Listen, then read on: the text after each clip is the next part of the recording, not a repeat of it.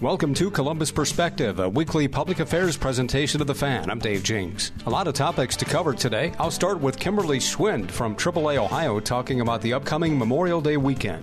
Then I'll spend about 5 minutes talking with Republican U.S. Senator Rob Portman about the future of Social Security.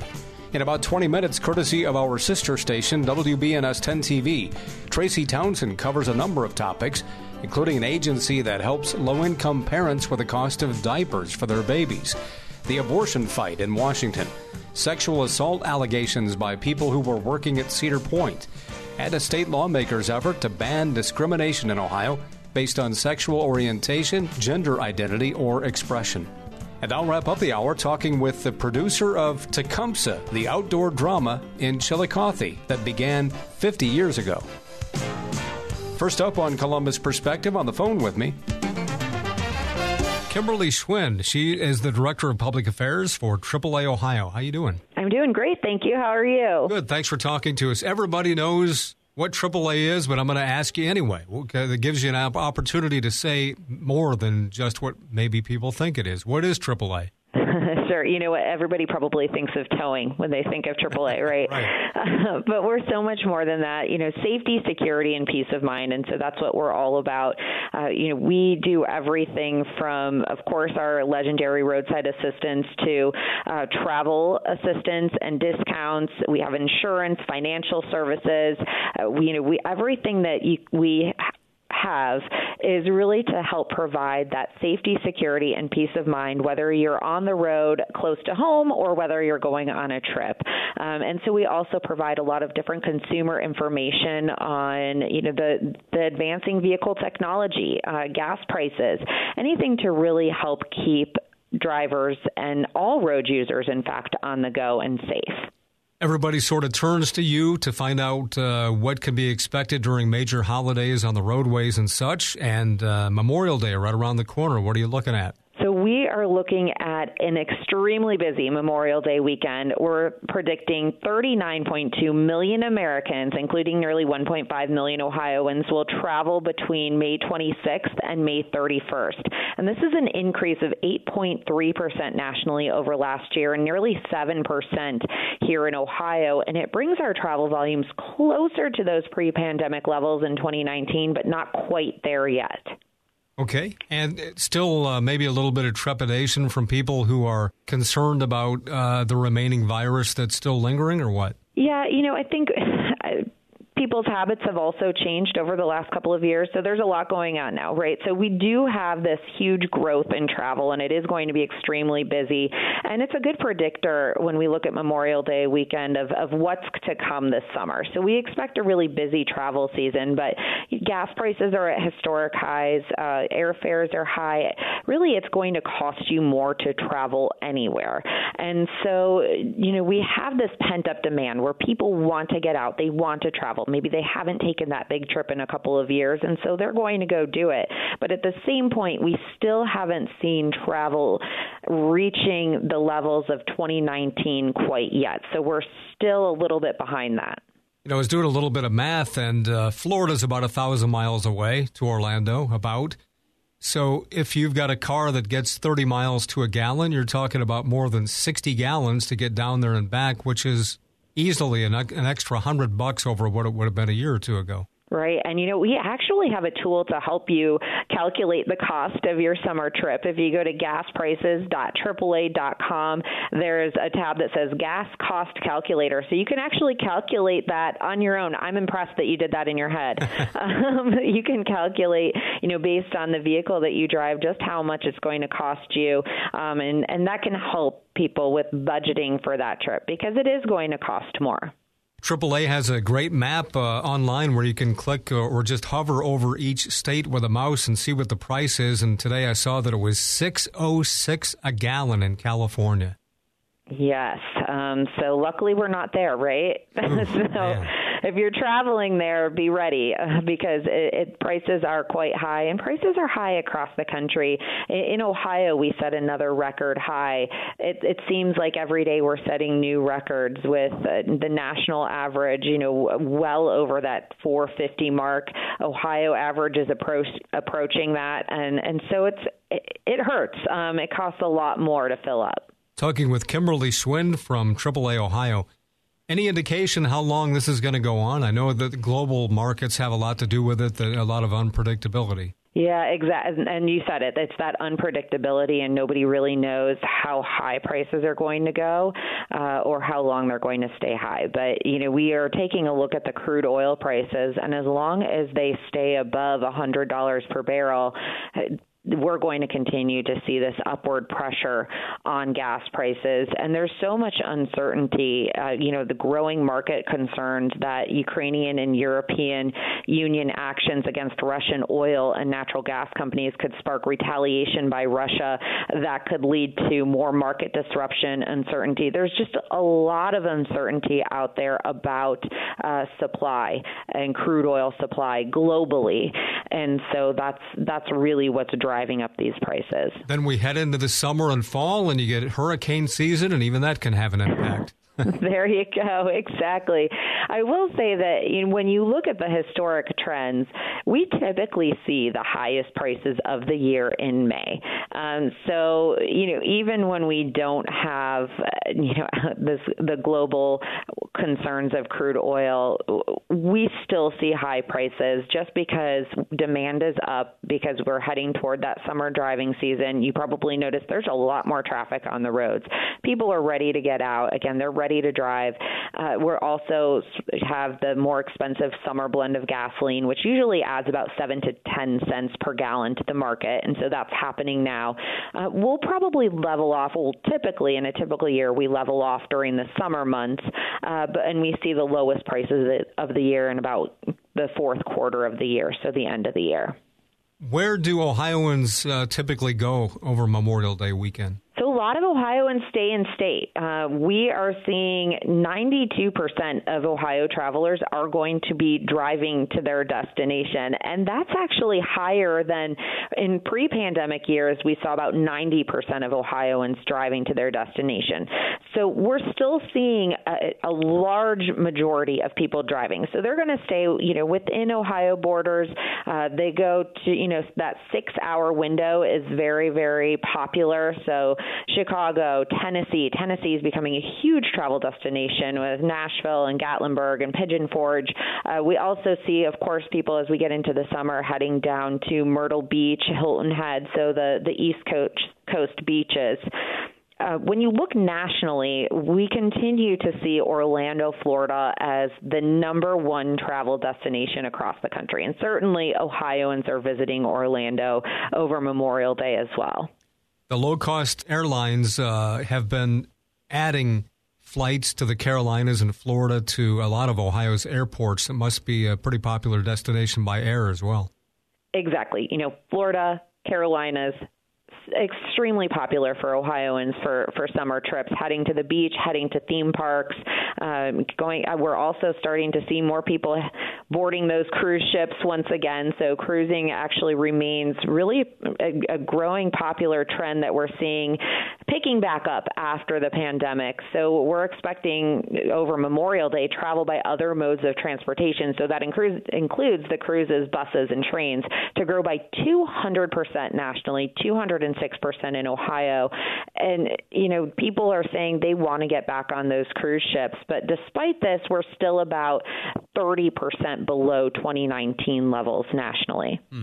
Now, the travel industry started to return last year quicker than the travel industry thought it would, which resulted in some squeezing in the airports. Sure. And so is that happening again this year? And what's happening with prices and availability, all that kind of thing?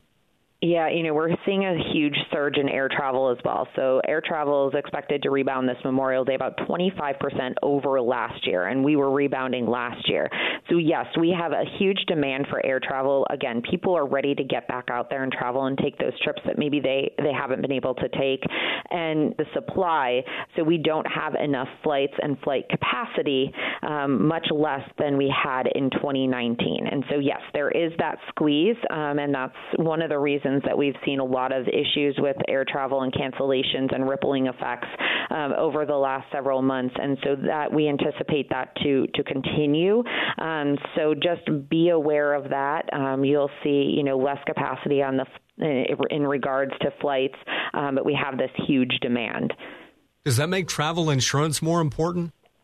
Yes, travel insurance is really a must these days. And I think we all kind of learned that, you know, even if you have the best laid plans, really the only thing that's certain is uncertainty. And so that travel insurance is going to help you to protect your investment. You know, I know people spend thousands, if not tens of thousands of dollars on vacations, and protecting that investment with travel insurance is more important than ever. And what's awesome about travel insurance is that before the pandemic, travel insurance did not cover pandemics or epidemics. Now, travel insurance companies have added in coverage for COVID-19. So as we see cases rise, that should give you some peace of mind knowing that if somebody wakes up sick the morning of your trip or gets sick on the trip and you have to come home or quarantine, you could be covered under your travel insurance policy. Talking with Kimberly Schwind, Director of Public Affairs for AAA Ohio. I've been hearing in the past about rental car availability being low, and also that hotels don't quite offer the kind of services that they used to pre-pandemic. Yes, there's definitely some truth to that. And, you know, car rental rates are still high. You need to book early. Whatever you're going to be doing, booking early is really going to help you to get the availability that you need for that car rental or even that hotel. Good news is that daily car rental rates have decreased 16% over Memorial Day weekend compared to last year. So we're starting to see those come back down. Hotels, a really good idea to understand what the hotel is going to offer. We are seeing hotels rates increasing about 42% over this Memorial Day weekend. So going to cost you more to stay in a hotel. Always a good idea to call that hotel, understand what accommodations they have, what's open. Is the fitness center open? Is the pool open? You know, are you going to have breakfast? Do you have coffee in the lobby? Things that you maybe have seen in the past, make sure that you understand what's available and what's not available ahead of time. Good advice. Again, Kimberly Schwind with AAA Ohio. Anything else you'd like to add? Yeah, I think that, you know, travel over the last couple of years has become increasingly complicated. And as people are excited to get back out and to travel again, you know, things might not look the same as they did in the past. And it's really important to understand what it's going to look like when you're out there traveling. So working with a travel agent, they can guide you through the whole process.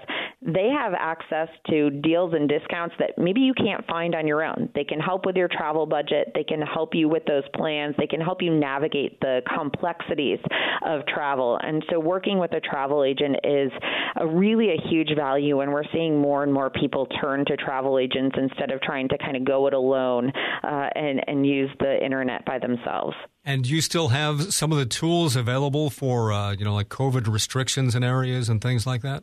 So the COVID restrictions map that we used to have has been discontinued just because the COVID restrictions have, for the most part, dropped across the country. But the travel agents are still up to date on, you know, do you need to make reservations for certain attractions and how far in advance should you be booking and what do you need to do? And so talking with a travel agent can help guide you through those things. Of course, you know, we still do have our, if you visit AAA.com/triptych, you know, we have the triptych travel planner that you can do on your own. You can also download the AAA mobile app, which is a free app, and that can help you actually with gas prices, right? So you're on a road trip and you want to find the cheapest gas prices near you. You can use the AAA mobile app. There's also electric vehicle charging station locations on there as well. So that helps, and hotels, hotel prices. So all of those things, all the travel resources that you need are free and on that app. Outstanding. Kimberly Schwind, Director of Public Affairs, AAA Ohio. Always good to talk to you, Kimberly. Thanks a lot. Thank you so much.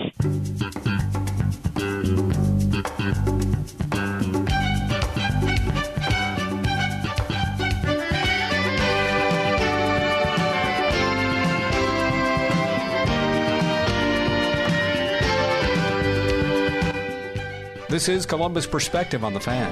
This past week, during a conference call with reporters, I had a chance to talk with Ohio's Republican U.S. Senator Rob Portman about the future of Social Security. It looks like the cost of living increase for Social Security might be substantial again next year, which would seem to be depleting funds quicker than what the time scale has looked like in the past. Is that ramping up urgency at all in Washington? Yeah, I mean, people are starting to talk about it. As you know, I just put an SSI bill out, which is a part of Social Security that deals with this issue of not keeping up with inflation, so that if people have some savings, they'd still be able to be eligible for SSI based on basically adjusting the level to inflation. And the same is true with regard to Social Security, generally with regard to the trust fund.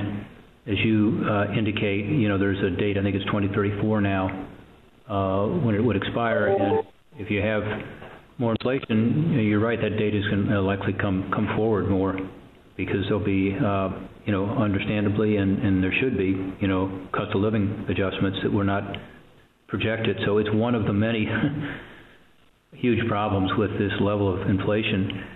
And Dave, you know, for a while there, the administration was saying we won't have inflation, even though many of us, including me, but also Democrats like Larry Summers, said when we did the $1.9 trillion legislation last March, so about a year and a month ago, we said this is huge stimulus not needed in this economy.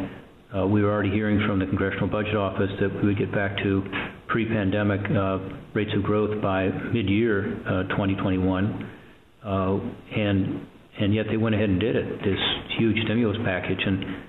And we warned it would be inflationary. They said it wouldn't be, and then it was, and they said it would be transitory. And now it looks like, you know, through this year at least, there's going to be more and more pressure on inflation. So a combination of bad decisions on huge stimulus spending that wasn't necessary, and the supply side constrictions, partly due to COVID, are the reality, unfortunately. So we're going to see people losing ground constantly because wages are not keeping up with inflation. Gas prices, food prices, clothing prices all continue to go up. So my hope is that the administration will see what's going on here and really focus like a laser on trying to pull back on stimulus and trying to do more in terms of supply, particularly as it relates to energy. Energy is in everything. And their policies on energy, particularly fossil fuels, have been to try to constrict or make it more difficult and to produce energy, and that's part of the supply problem. The administration blames this on Ukraine. I would just ask you to look at the facts. I'm happy to send you the chart showing, you know, when inflation started, when the Ukraine crisis started, on gas prices, you know, when they went up. I'm not saying that the Ukraine issue has helped. It hasn't. It's made it more difficult, clearly, particularly with regard to energy. But it was already happening long before the invasion. Senator, one other Social Security-related question. This decision will, if and when it happens in Congress, will be after you've left office. But do you expect the big fix next time around to be adding the age to retirement numbers, or will it be a payroll tax increase, or will there be a reduction of benefits, or what? Dave, it's really hard to predict, but there are about four different dials that you could turn. One is, as you suggest, with regard to the payroll tax, but as you raise that payroll tax, obviously you have, you know, more benefits will go out to people who under the formula would then be eligible for more. But that is one way. Last time, when President Reagan and Speaker O'Neill came up with an agreement, which was, I think, 1983 or 1980. Yeah, I think it was 1983. That's the last time we made any progress. But then second is the age adjustment. You know, changing the age to keep up with where we are in terms of longevity in this country. I think that's a possibility. And then in terms of the means testing part of it, there could be more means testing. In other words, changing the formula to make it more means tested in terms of the benefit side of it, in addition to the tax side of it. And then there's discussions as to what the inflation ought to be based on. Should it be based on a more accurate CPI, the market basket of goods? That's been discussed a lot. So all of those dials can be turned in ways that make it possible to save Social Security for the longer term. And my hope is Congress does do that. I'm supportive of it. I'm a co-sponsor of what's called the Trust Act, which requires us to come up with a solution on the Social Security Trust, because the trust fund is in danger. And that's the old age and retirement part of Social Security, which is the part that so many seniors in Ohio totally rely on. About 25%, I believe, now rely on it for their sole source of income. So we got to be sure it stays solvent. Ohio's Republican U.S. Senator Rob Portman from earlier this week. This is Columbus Perspective on the Fan. Courtesy of our sister station, WBNS 10 TV, here's Tracy Townsend from her Sunday morning public affairs program, Face the State. A new edition can be seen this morning at 11:30 on 10 TV. Good morning. Thanks so much for joining us for Face the State. I'm Tracy Townsend. We're starting today with an issue impacting every Ohioan, the rising cost of everything. The bottom line is this. My top priority is fighting inflation and lowering prices for families and things they need. Even though it's expected to drop, inflation is hitting almost every aspect of our lives, whether that's food, power, or gas prices. In fact, new government figures show annual inflation did ease off a bit last month, but it's still near a 40-year high. It's part of the reason President Biden said his number one priority is making life affordable for vulnerable Americans. I know the families all across America are hurting because of inflation. I understand what it feels like. I come from a family where when the price of gas or food went up, we felt it. It was a discussion at the kitchen table. I understand. That's why I've got a plan to lower the cost for everyday things that make most people who work to have, who need. And that would fundamentally change the standard of living if we just made things more affordable. There's more than one way to deal with the impact on a family than what we're doing, and we're going to beat inflation. But beyond that, it's all about quality of life. The administration is considering ending tariffs on imported Chinese goods to lower some consumer prices. Inflation is impacting the cost of diapers as well. A growing number of families can't afford them, and those who provide free diapers are running out. 10TV's Kevin Landers explains what you can do to help. Last year was a record year for diaper deliveries from the Columbus Diaper Bank, with 380,000 children served. This year, they project 500,000. We were up by 48% by diaper distribution from the year before. But this year, the demand is even greater, as evident by this half-empty warehouse. And what do you attribute the demand to? The economy. The lack of people working out there, being able to find a job that's, well-paying to support their family. Sarah Poston knows that feeling. As a mother of three, she would come to places like Little Bottoms in West Columbus to get free diapers. It was a lifesaver. She says places like this helped her stretch her budget. Even with her and her husband working, it was a tug-of-war, she says, between paying for diapers or keeping the lights on. Now this $25, $30 can actually go a really long way for the other kids that are in the house that we need food, or we need to pay another bill to keep the gas on, keep the electricity on, keep that water running. To give you an idea of the demand for diapers, at this single social service organization called Little Bottoms, last year at this time, they served 500 kids. This year, they're at 1,100, more than double. The executive director says 70% of the families who come here for diapers earn $20,000 a year or less. And we know that for an average family, it costs $80 a month to just put diapers on one child. So, you know, that's a heavy cost when you are literally, you know, accounting for every dollar in your budget. Ohio is one of several states that continues to charge sales tax for diapers. We brought the issue to both candidates for governor. Governor Mike DeWine's spokesperson said, quote, "We are actively considering the feasibility of removing the sales tax on diapers, and we'll be exploring this with the legislature." Nan Whaley's team told us Nan is certainly open to looking at ways to further ease those costs, including eliminating the sales tax on diapers. Meanwhile, diaper banks like this say they could use all the help they can get. For now, they're able to provide 50 diapers a month per child, but that will depend on how long their supply lasts. I worry all the time. Kevin Landers, 10TV News. Free financial advice is now available to everyone in Central Ohio. There's a new program that's a partnership with the City of Columbus and Jewish Family Services. You can sign up for one-on-one sessions with a financial counselor. Those sessions cover whatever you want, including increasing your credit score, getting a loan, or some saving strategies. Again, sign up at 10tv.com/featured links. Ohio lawmakers are debating a bill that would limit local governments from claiming that they're immune from crashes involving government vehicles. Representative Catherine Ingram said her bill was spurred in part by the work of 10 investigates. It was introduced and appeared to gain some support from fellow lawmakers.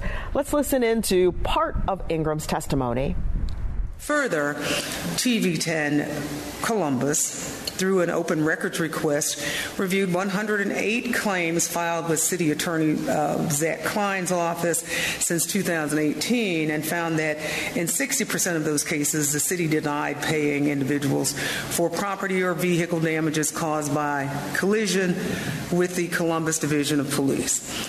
The legislation will bring Ohio in line with most states in terms of municipal liability. Representative Ingram was referring to our investigation last summer. That's when we found drivers hit by city vehicles like police cars were being stuck with repair costs, even when the police officers were at fault. You might ask, how's that possible? The city claimed the officers were immune from liability because they were responding to emergency calls. Then investigators found it didn't matter if they were actual emergencies or just non-emergency runs. Quote, "Any call to duty was deemed an emergency." Lawmakers have tried to clamp down on that, too. And now Representative Ingram's bill would further restrict local governments from being able to claim that they're immune. That a citizen gets hit by a government vehicle, doesn't matter who it is, that we wouldn't do everything we can to make one of the citizens whole has been mystifying to me. So I look forward to following this. I haven't obviously been as involved as you have been, but I mean, this needs to get taken care of. Representative Ingram says she does expect some pushback from law enforcement and municipalities who might concern that they will end up footing the bill or that their insurance will rise for every claim. Former Cedar Point employees are raising some new allegations of sexual assault, harassment, and hiring concerns. It's an update to a story we've been digging into for months. We aired our first investigation. We found 27 reports of sexual assaults dating back 5 years. Former employees who've come forward to say that they were victimized while living and working at the amusement park. Now, state leaders are pushing for change. Here's Chief Investigative Reporter Bennett Haverly. Since 2017, 27 reports of sexual assaults made to local police, claims of traumatic experiences tied to those working for Cedar Point. Now, a growing chorus of former employees say their complaints were ignored. So you feel like Cedar Point's response to what happened to you was inadequate?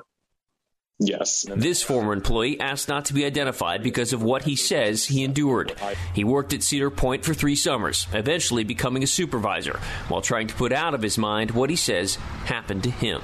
He approached me in the control booth of the ride, and he tried to get physically touching me and, like, sexual gestures, trying to make me want to do stuff with him and making verbal comments towards me. I immediately told him, no, that's not appropriate.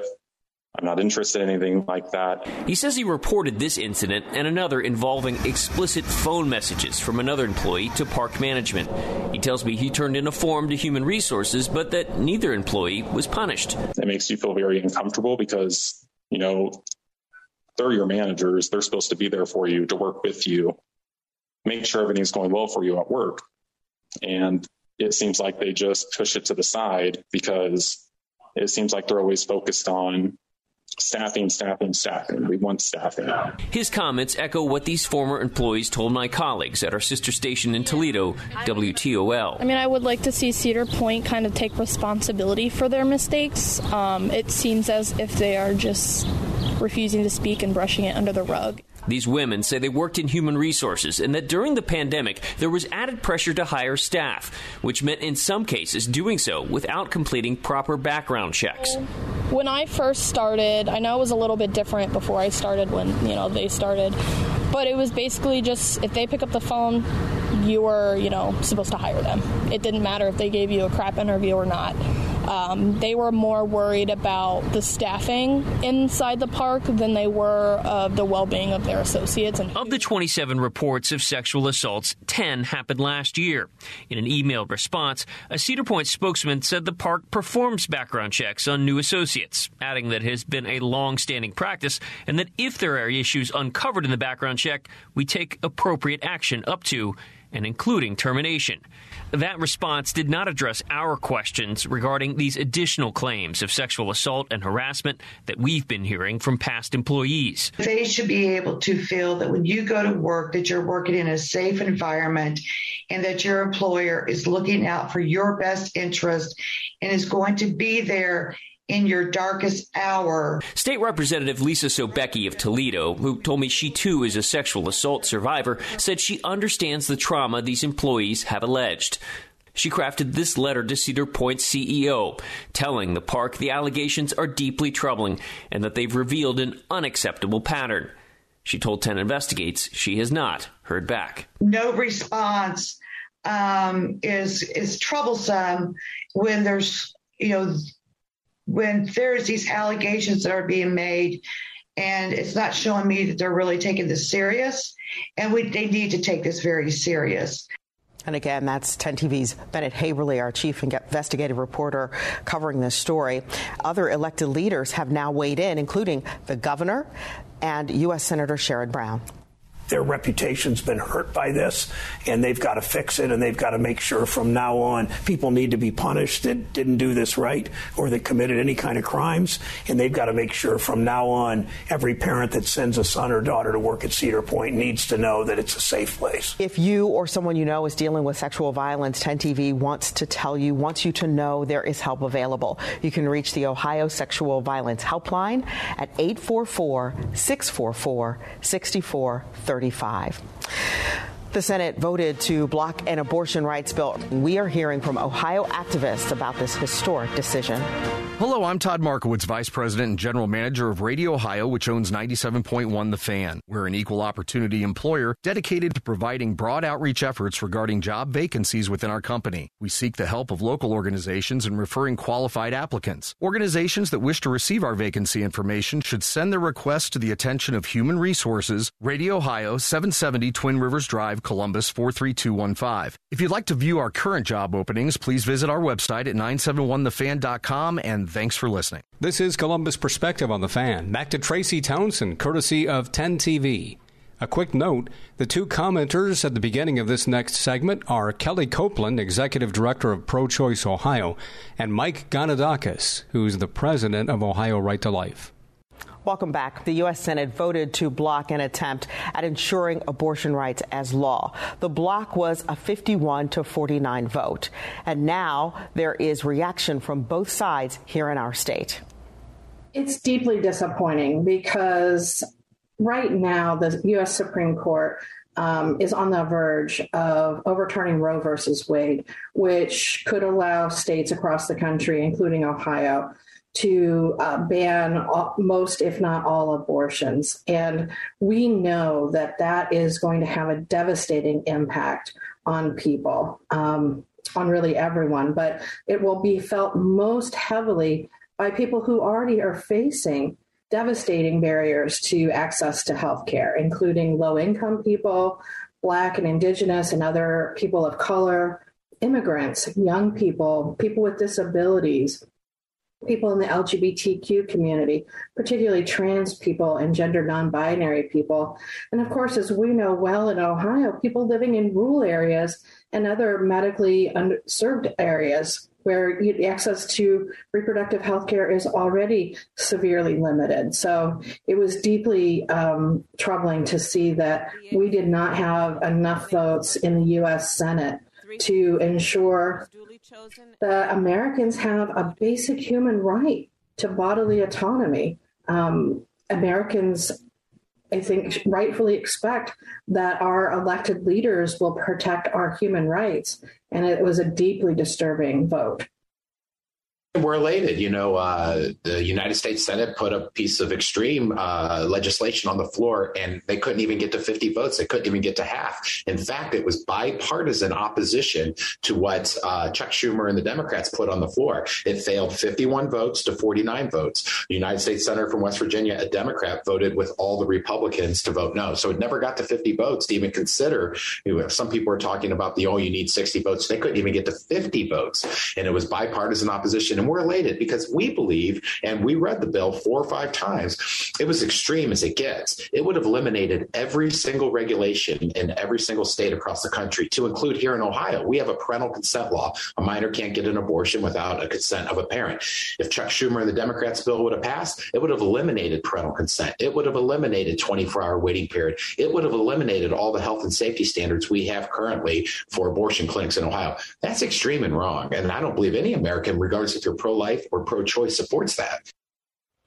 You will recall weeks ago, a Supreme Court document was leaked suggesting the justices would vote to overturn Roe v. Wade. It was a draft document. If that draft does turn out to be how the Supreme Court votes, it would be up to states to decide where they stand on access to abortion. But at this point, any person who needs or wants to have that procedure in the United States can legally do that. We should also note Ohio is currently working to get 2 so-called trigger laws passed. A trigger law ensures that if Roe v. Wade is overturned, our state would make abortion illegal immediately. Senate Bill 123 and House Bill 598 still in the works.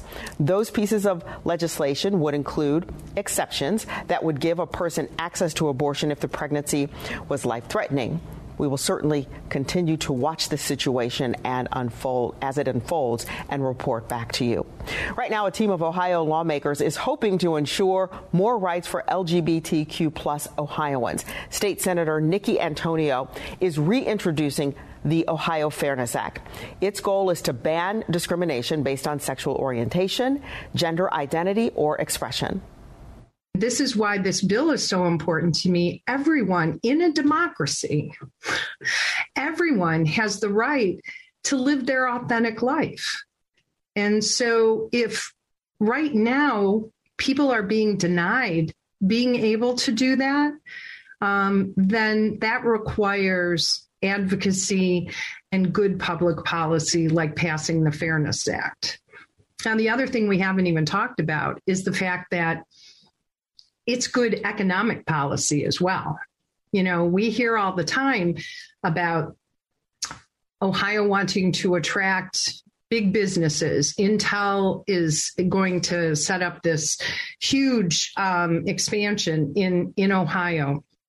Other companies like Google and Facebook and Amazon either are setting up places, have places ready, or want to expand. What do they need then? Talent. The best and the brightest, right? And so if we're going to be a state that welcomes those kinds of businesses who, by the way, all have the policies in their companies of protecting the rights of LGBTQ people, if Ohio says we're open for business and we're welcoming everyone to come here, then we need to be real clear about providing these protections so that people do feel safe, that they can bring their family, that they can live their lives without the fear of discrimination or bigotry, put their kids in school, and everything else that involves just living your best life and being part of a community.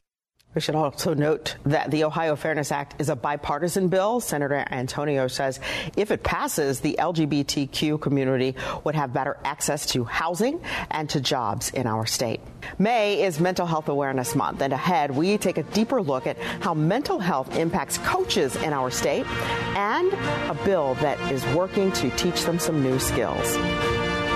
Columbus Perspective is a public affairs presentation of WBNS Radio. The opinions expressed on this program are those of its guests and do not necessarily reflect those of WBNS Radio, its staff, management, or sponsors. This is Columbus Perspective on the Fan. Coming up in about 5 or 6 minutes, I'll talk with the producer of Tecumseh, the outdoor drama in Chillicothe, which is heading into its 50th year. Back to Tracy Townsend, courtesy of 10 TV. A new bill in the works could make mental health training mandatory for coaches. 10 TV's Kevin Landers has more on why some believe this bill could save lives.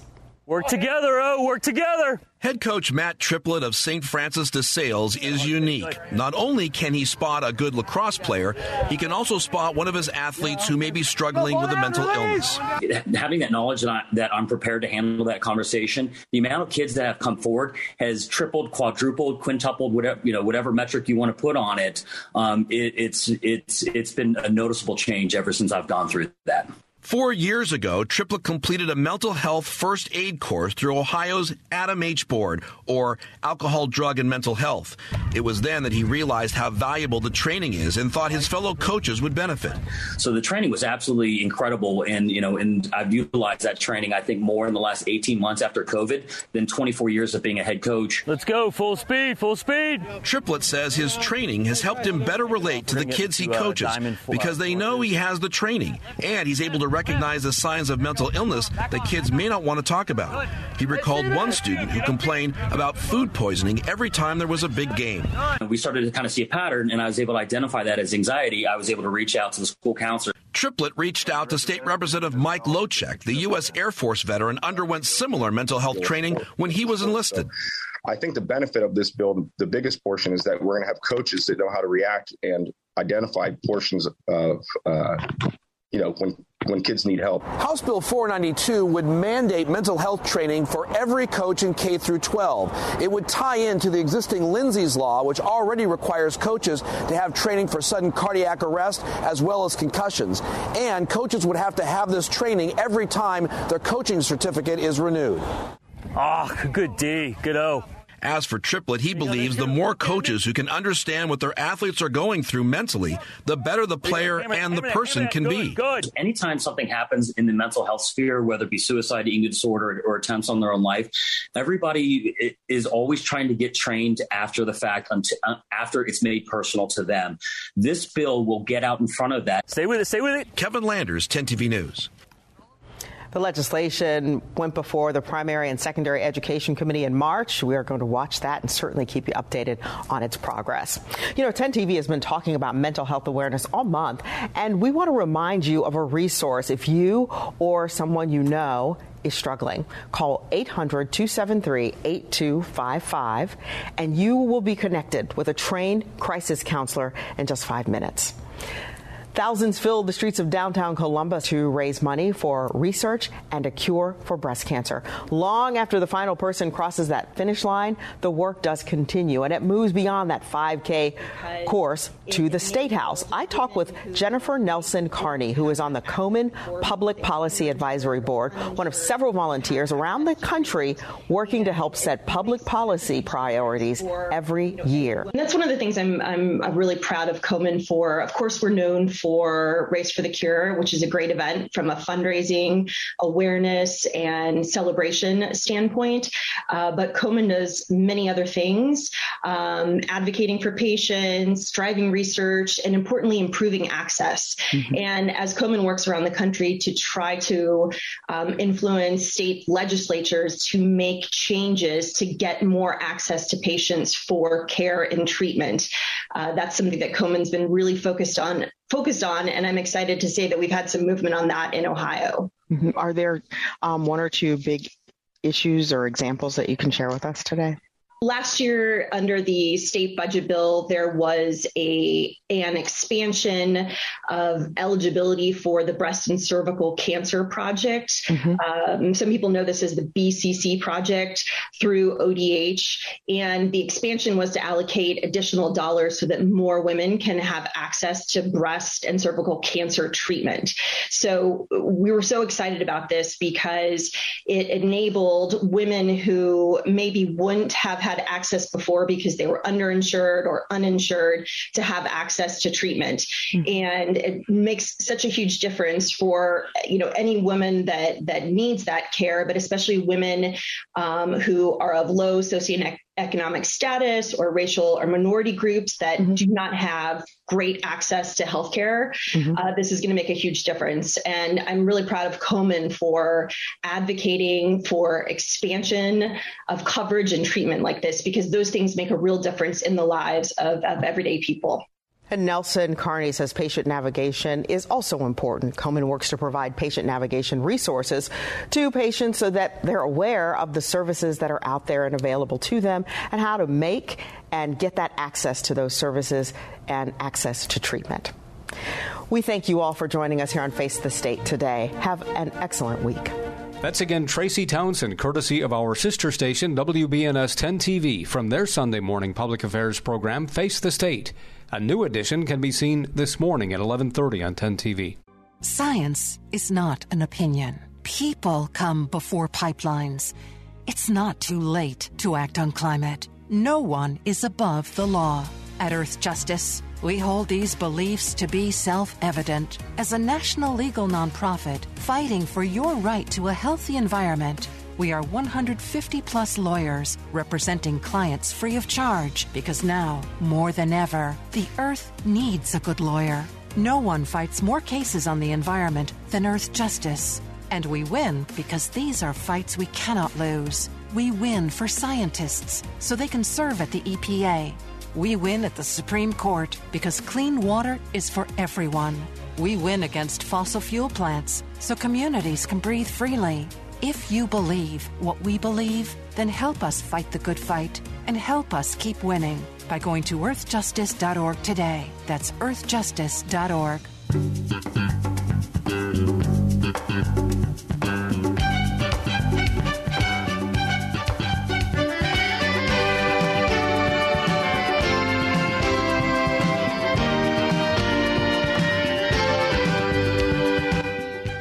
This is Columbus Perspective on The Fan. Hi, this is Dave James, and on the phone with me, Brandon Smith, who is the producer of the Tecumseh outdoor drama in Chillicothe. How are you? I'm good, Dave. It's good to be with you. Thanks. Thanks for talking to us. This is a huge year for these performances. It's a big year, 50 years this year. You know, it's not 50 consecutive years because we had to close for COVID a couple of years ago, but 50 years it is, and who'd ever thought that a play could last that long. It's pretty amazing. And it's neat to look at your story because you actually go back to the very beginning with this. I go back a long ways, not to the very beginning, but, but a long way. I started here, I think, in 1993, which would have been about the 23rd season, I think. So I was here for the 25th and spent about 8 years here. Working the summers while I was in college and high school, came back one random summer to run the gift shop, and then have been back for 8 years. This will be my eighth year back as producer. I got my wording mixed up. I didn't mean to imply you were in your 70s or something. That's okay. I meant that you actually started in almost like a beginning position with the place, right? Sure did, yeah. I actually started as a ticket taker, yeah. Filling in for someone who had to leave midsummer, so that first year was just kind of a half a year. And it was really a fluke. My brother was working in the box office and came home one night and said, hey, do you want a job for the rest of the year? And I said, sure, why not? And and I haven't been able to get away since. That's a great American story to go from ticket taker to the producer of the show. Yeah, it is. You know, my experience here at Tecumseh kind of kick-started my interest in working in the theater. I was a music kid all through high school, and that was my plan, was to go get a music degree. I played cello, and did quite a bit of auditioning and for college for that. And I remember my senior year, you know, during that time at least, you got a few days off of school where you could go do college visitations. And I always wanted to go to New York City, so I thought, well, if I go audition in New York City, I can get days off of school and kind of get a free trip to New York. And I had a teacher who I had played bass in the pit for a musical for her. And she said, well, I know some people at the Stella Adler Academy that you could go audition for, and they're great people, and I think you'll enjoy it, and so go do that. I had no expectation of getting in at all, and much to my surprise, I did.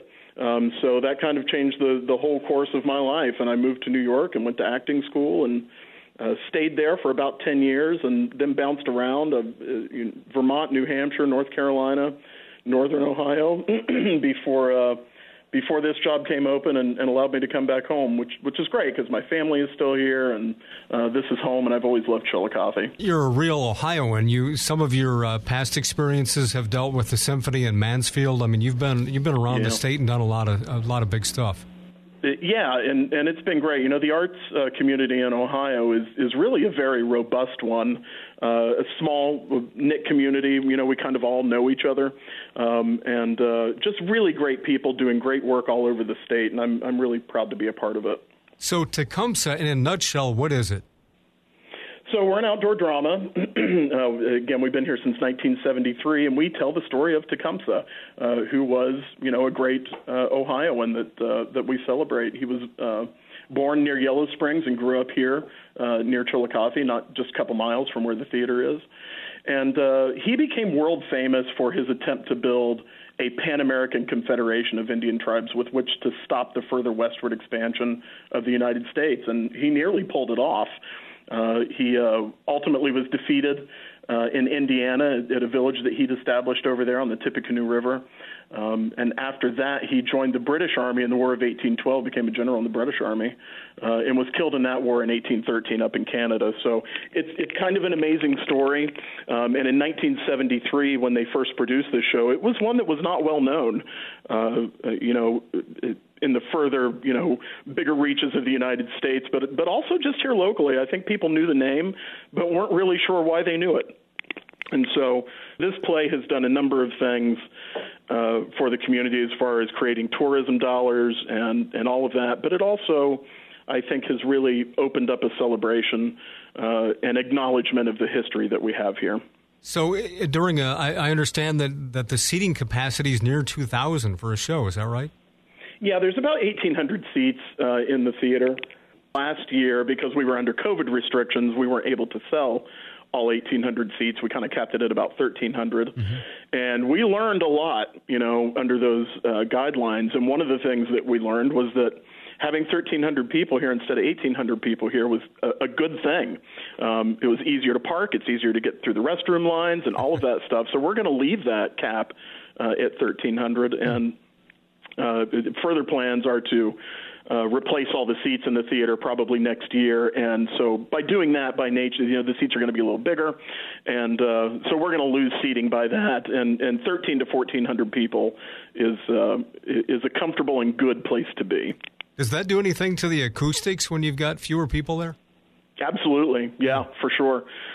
You know, the acoustics in the theater are really kind of amazing. You know, for 49 years, we haven't used a microphone on that stage. That's changing this year. We're just about finished installing a massive new sound system, which will do a lot of things, but it will also give just a little bit of amplification to the voices, which will help on those nights when it's really crowded or when the insects are particularly loud in the trees or the wind is blowing, and it makes it a little harder to hear on those nights. So we're pretty excited about getting some microphones on the stage. Talking with Brandon Smith, producer of the Tecumseh Outdoor Drama in Chillicothe. How many performers do you have, and where do you find them? There's about 60 people in the company, all told, so that's technicians, actors, stage managers, etc. And we find them all over the world. We go to 4 to 5 what we call cattle call auditions every year. And so that's an audition where there'll be 100 different theater companies sitting in the audience, and you'll just see audition after audition. There's a couple of them where we'll see 2,000 to 3,000 auditions in just a few days. And so all told, I think this year I looked at about somewhere between 8,000 and 10,000 headshots, watched 5,000 to 6,000 auditions, and from that we whittle it down to about 60 people. Wow. Is there a lot of local input at all? Yeah, there is. So we have a lot of locals involved in a lot of different places. So obviously the house staff, the box office crew, parking, maintenance, all of those people are local. Our head pyrotechnician lives here in Chillicothe. He's been with the company for 40-plus years. Our horse trainer, Tim Klein, grew up in the show. He was a little kid on the stage and grew up to be one of the most respected horse trainers in the world, and he lives 5 miles down the road, so he takes care of all of our horses. And then we have a few actors who are local in the play. I think more this year than normal. I think we have 4 this year, which is more than we normally have. And then the board is comprised of people from Ross, Pickaway, and Pike counties. So there's a lot of local input. And then, of course, you know, just the businesses in the area that support the show. It could not happen year after year without that kind of local support. So are some of the main stars of these from year to year, are they aspiring actors who want to make it to the movies or in TV or to Broadway? What is their story? Yeah, absolutely. You know, I think a lot of people who come through here are either interested in making theater a profession for themselves, or are just trying it out to see if maybe they're interested in that. And, you know, I think the training that you get in any theater program is going to be applicable to whatever it is that you do. You know, if you become a lawyer, those acting chops are really going to help you. Anything that you have to deal with the public in. So I think there's valuable lessons learned no matter what it is that you wind up doing. But we've had many people go on to have successful careers in the theater, both on the stage and off. Michael McGuire was here in the 80s. He wound up winning a Tony Award for the original production of Les Miserables, and many more as well. But there's a lot of people who are working in Hollywood right now, particularly on the stunt side, who learned their craft here at Tecumseh. It's tremendous. I watched a video where you described a night when the performance is getting ready as though a tornado is ready to hit, because yes. You don't know, you have a general idea what's going to happen, but you don't know about everything that's going to happen. Yeah, I mean, that's, you know, one of the charms of producing theater outdoors. It might rain. You might get a goose land in the middle of the stage. We had a weather balloon come down one night in the middle of a scene. You know, our horses are highly trained. I mean, this is what they do. They love coming here. They just came back on property a couple of days ago, and you can tell they're happy to be home. And you know, 99.9% of the time, the horses do exactly what they're supposed to do. And 0.1% of the time, it's a wild card. So, yeah, there's always elements that are outside of your control. But the rehearsal process, the training, the safety training that we do here gives those actors and those stage managers the tools that they need to be able to respond safely and quickly to pretty much anything that could happen. A little bit off the historical track when a weather balloon lands in front of Tecumseh. Yes. Yes. Yeah, it was quite something. As you alluded to, his story, though, is amazing, because he was an enemy of the American government and yet respected by, from what I understand, the American government. I mean, they knew that he was somebody to deal with, an intelligent leader, and also involved in the War of 1812. Who would ever think so, you know? Yeah, no, it truly is an amazing story. There's some great books out there, and, you know, it's always my hope. You know, we can't tell his whole life story in a 2-hour play here. And so it's always my hope that people come, they get interested, and they want to learn more about it, because it is an important part of our collective history. And I think that really at its heart, this show is the story of what can happen when a group of people, a community, gets together to work towards a common goal. And I think that people can identify with that, whether or not they know these people or not. There's some kernel of truth in there that everybody can identify with. Talking with Brandon Smith, producer of Tecumseh, the outdoor drama. This is the 50th season coming up. What about ticket availability and anything else that you want to tell us about when the season gets underway? Yeah, TecumsehDrama.com will give you all the information. You can buy your tickets right there. Most nights, if people are just, sitting at dinner at 5 o'clock and they go, hey, let's go see Tecumseh tonight, you can probably walk up and get a ticket.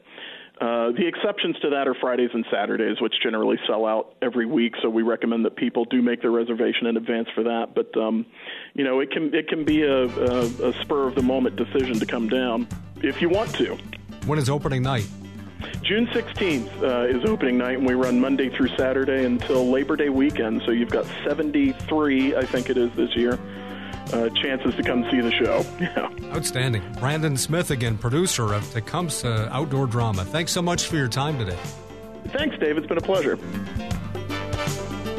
This has been Columbus Perspective, a weekly public affairs presentation of The Fan, heard each Sunday morning at 6 on WBNS AM, that's 1460 ESPN Columbus, and Sunday morning at 7 on WBNS FM, Sports Radio 97.1 The Fan.